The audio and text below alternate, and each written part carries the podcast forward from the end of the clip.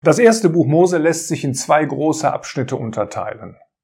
In den ersten elf Kapiteln haben wir die biblische Urgeschichte und von Kapitel 12 bis zum Ende dieses Buches bis Kapitel 50 finden wir die Patriarchen, das heißt die Vorväter des Volkes Israel.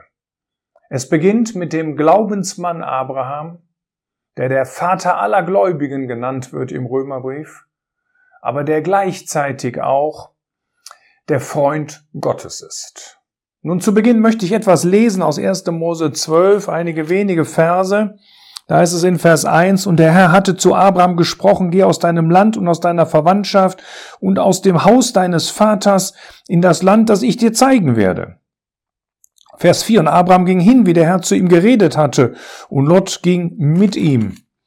In Vers 6, und Abraham durchzog das Land bis zum Ort Sichem, bis zur Terebinte Mores, und die Kanaaniter waren damals im Land. Und der Herr erschien Abraham und sprach, deiner Nachkommenschaft will ich dieses Land geben.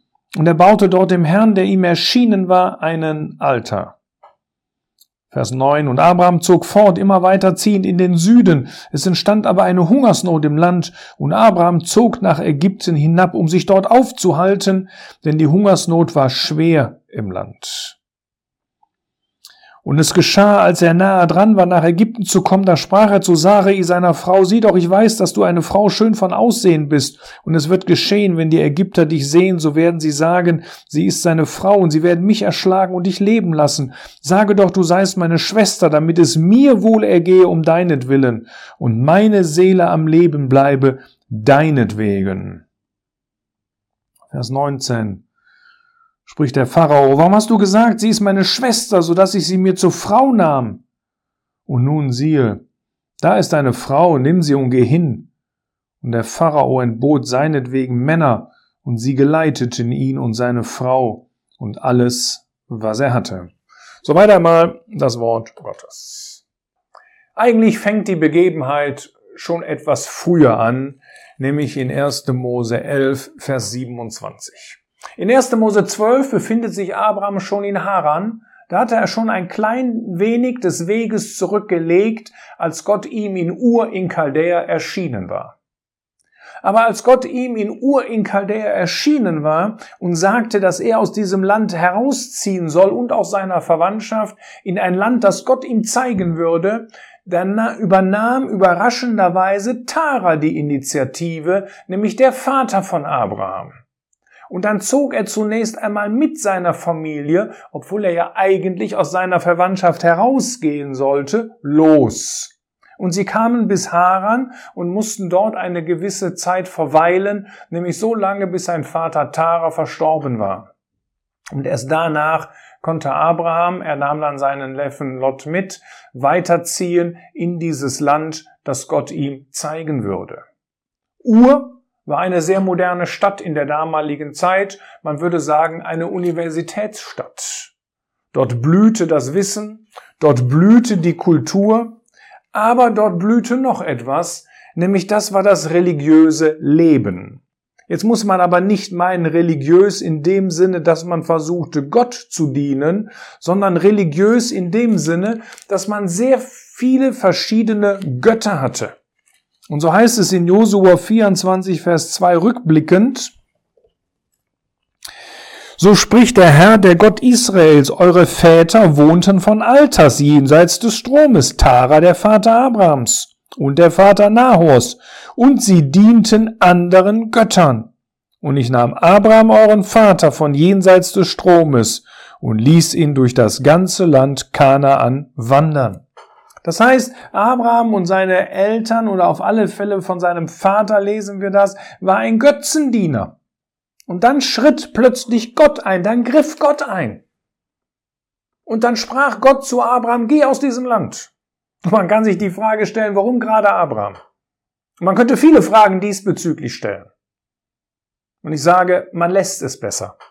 Denn all diese Fragen können wir nicht beantworten. Es ist Gottes souveränes Handeln.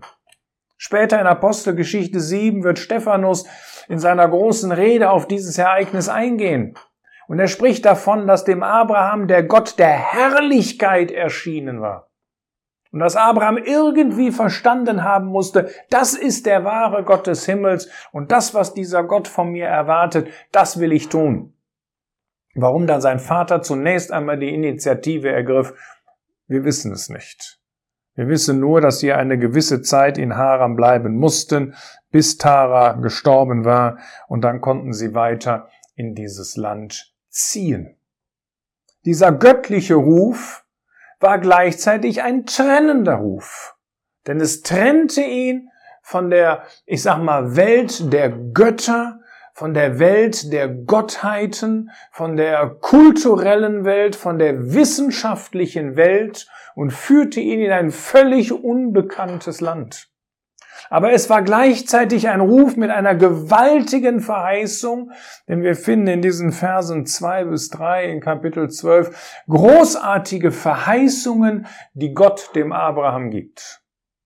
Nun hier sehen wir wirklich, dass Abraham ein Mann des Glaubens ist ohne genau zu wissen, wo er hingehen muss, ging er los, weil Gott es ihm sagte. Und als er in dieses Land angekommen ist, da macht er etwas sehr Schönes. Dadurch zieht er dieses Land bis zum Ort Sichem, bis zur Terebinte Mores. Nun, diese Terebinte Mores ist ein sehr interessanter Ort, zumal Abraham in seinem Leben vier Terebinten hatte. Das sind zwei unterschiedliche. Am Anfang hat er die Terebinte Mores, später hat er die Terebinte Mamres. Die Terebinte, das kann ein sehr weit auslegender Baum sein, wo man sich drunter setzen kann, dass man dort auch Schatten empfing, dass man dort etwas zur Ruhe kommen konnte bei der Hitze des Tages. Es können auch mehrere Bäume sein. Es ist jetzt nicht so ganz wichtig für uns. Wichtig ist, dass er zunächst einmal eine Terebinte Mores hatte. Und Mores heißt so viel wie Unterweisung. Das heißt, der erste Ort, den wir hier von Abraham lesen, das war ein Ort, wo er sich unterweisen ließ.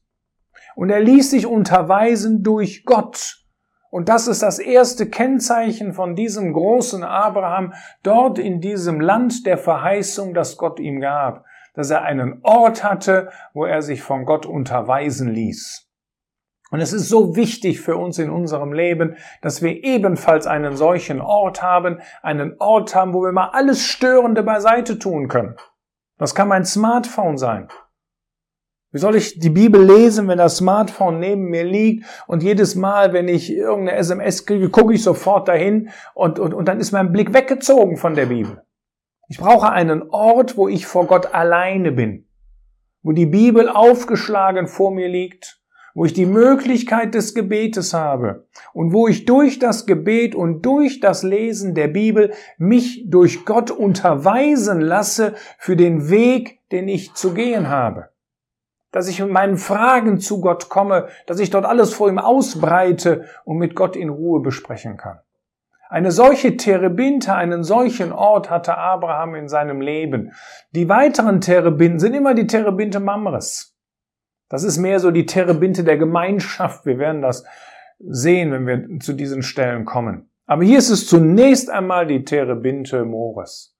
Und erst danach, nachdem er sich von Gott unterweisen ließ, und wir lesen ja noch einmal, dass Gott ihm erschienen war, da konnte er Gott einen Altar bauen. Und der Altar, der spricht hier von Anbetung. Es ist nicht der Altar, wo Abraham mit seinen Fragen zu Gott kam. Das geschah unter dieser Terebinte Mores, wo Gott ihn unterwies.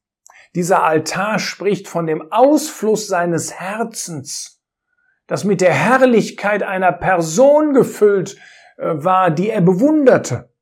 Und das ist das, was auch in unseren Herzen sein soll, dass unser Herz gefüllt ist mit der Herrlichkeit des Herrn Jesus, den ich bewundere, wenn ich mich mit ihm beschäftige. Und dass mein Herz da so überfließend, so überströmend ist, dass ich Gott da darbringe, was in meinem Herzen ist. Dass ich, dass ich Gott etwas von seinem Sohn erzähle, von den Herrlichkeiten und Schönheiten seines Sohnes. Im Hohelied heißt es einmal, mein Geliebter ist weiß und rot, ausgezeichnet vor Zehntausenden. Solche Herzen, die hätte Gott gerne, dass wir sie besitzen. Aber dazu brauchen wir zunächst einmal die Terebinte Mores, diesen Ort der Unterweisung. Aber dann lesen wir noch etwas sehr Interessantes, wie so ein störender Vers, der den Lesefluss unterbricht. Und die Kanaaniter waren damals im Land. Es liest sich doch eigentlich viel besser, wenn es heißen würde, Abraham durchzog das Land bis zum Ort Sichem, bis zur Terebinte Mores und der, Herr erschien Abraham und sprach. Aber nein, mittendrin steht, und die Kanaaniter waren damals im Land. Warum? Ist das ein Fehler? Sei später hinzugekommen, weil jemand nicht richtig abgeschrieben hat? Nein, erstens hat niemand abgeschrieben, sondern das Wort Gottes ist durch Gott in die Schreiber eingehaucht, inspiriert. Sie schrieben das Wort Gottes unter der Leitung Gottes, unter der Leitung des Heiligen Geistes auf. Aber dieser Satz zeigt dir etwas Wesentliches. Die Kanaaniter waren im Land, ein Bild von den Namenschristen oder von den Menschen ohne Gott, die aber doch einiges von Gott kannten, aber die keine lebendige Beziehung zu ihm hatten. Aber sie waren auch in dem Land, wo Abraham war und sie beobachteten Abraham. Und sie beobachteten Lot. Und später, später fällten sie ein Urteil. Als Lot anschließend äh, in, in Sodom und Gomorra versucht, das Evangelium zu verkündigen, da haben sie über ihn gelacht wie jemand, der, Schmerz, der Scherz trieb. Lot war kein Zeugnis für Gott, er, er, er war mehr, mehr, mehr, mehr ein Hindernis. Durch ihn wurden die Menschen nicht zu Gott geführt. Aber später heißt es über Abraham, als er eine äh, ähm, ähm, ähm ein Landstück für, für ein Begräbnis für seine Frau benötigte, dann sagten sie, du bist ein Fürst Gottes unter uns. Was für ein riesiger Unterschied zwischen dem fleischlichen Lot und zwischen dem geistlichen Abraham. Wir werden das im Laufe der weiteren Kapitel noch sehen. Die Kanaaniter waren im Land. Deine Arbeitskollegen sind am gleichen Platz, wo du auch arbeitest. Deine Mitschüler sind in der gleichen Klasse, wo du auch Schüler bist. Deine Mitstudenten sind in dem gleichen in den gleichen Kursen, die du auch belegst. Und sie beobachten dich und sie fällen ein Urteil über dich.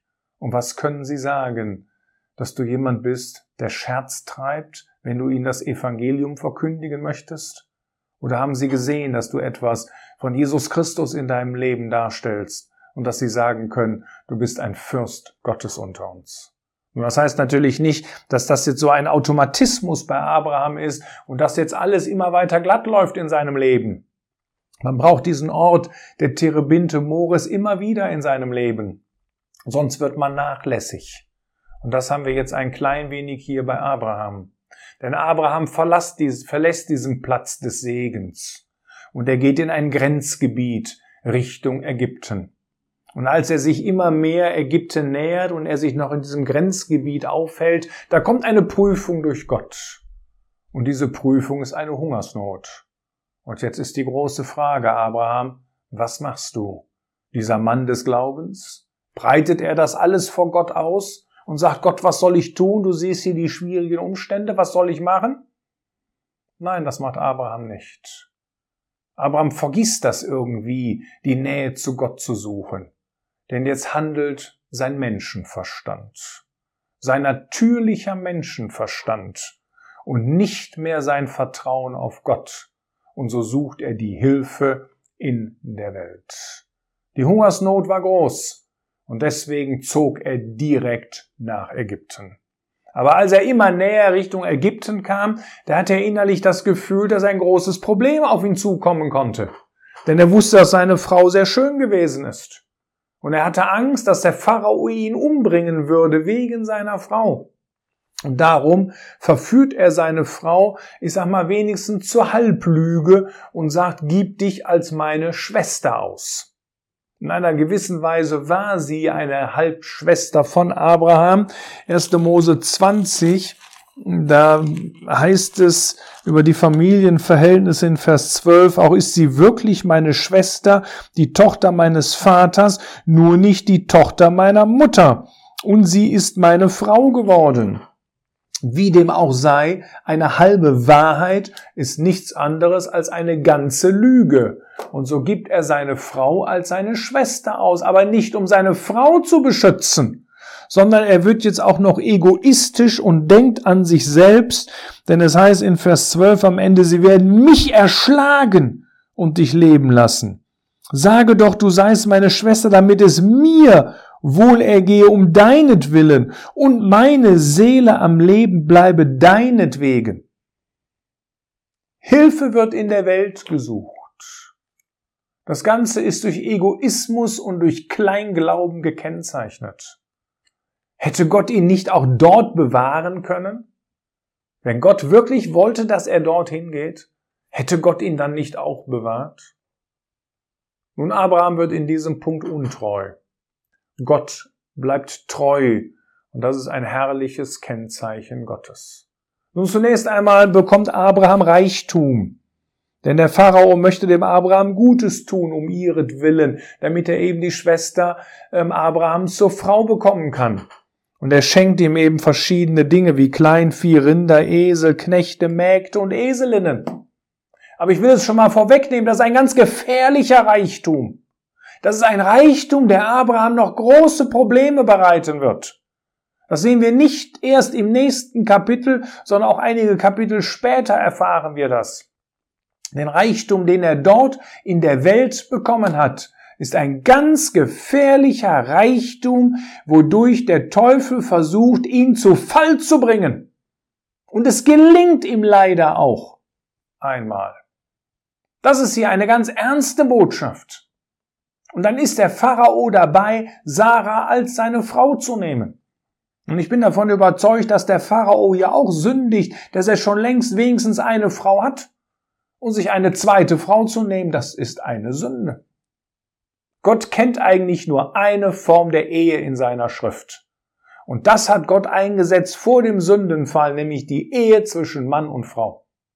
Und zwar zwischen einem Mann und einer Frau und nicht zwischen einem Mann und mehreren Frauen und auch nicht zwischen Männern oder zwischen Frauen. Also auch die gleichgeschlechtliche Ehe ist etwas, wo Gott ganz klar sagt, dass das eine Sünde in seinen Augen ist. Das gleiche gilt auch für den Ehebruch. Das gleiche gilt auch für die Hurerei. Auch wenn das heutzutage alles so modern ist und scheinbar alles erlaubt ist und alles gut ist und alles schön ist, die Bibel hat ein völlig klares Urteil vom ersten Buch der Bibel bis zum letzten Buch der Bibel, dass das Dinge sind, die Gott absolut nicht gut findet, sondern die Gott als Sünde bezeichnet. Hier in dieser schwierigen Situation greift Gott in, ich sag mal, in buchstäblich letzter Minute ein. Der Pharao merkt, dass hier was nicht stimmt, der lässt Abraham rufen und sprach, was hast du mir da getan? Warum? Weil der Herr den Pharao und sein Haus mit großen Plagen geschlagen hatte. Das heißt, aufgrund des Fehlverhaltens von Abraham, da musste jetzt ein ungläubiger Mensch, stand da jetzt unter dem direkten Gericht Gottes. Noch einmal, ich sage nicht, dass der Pharao hier, hier sündlos ist.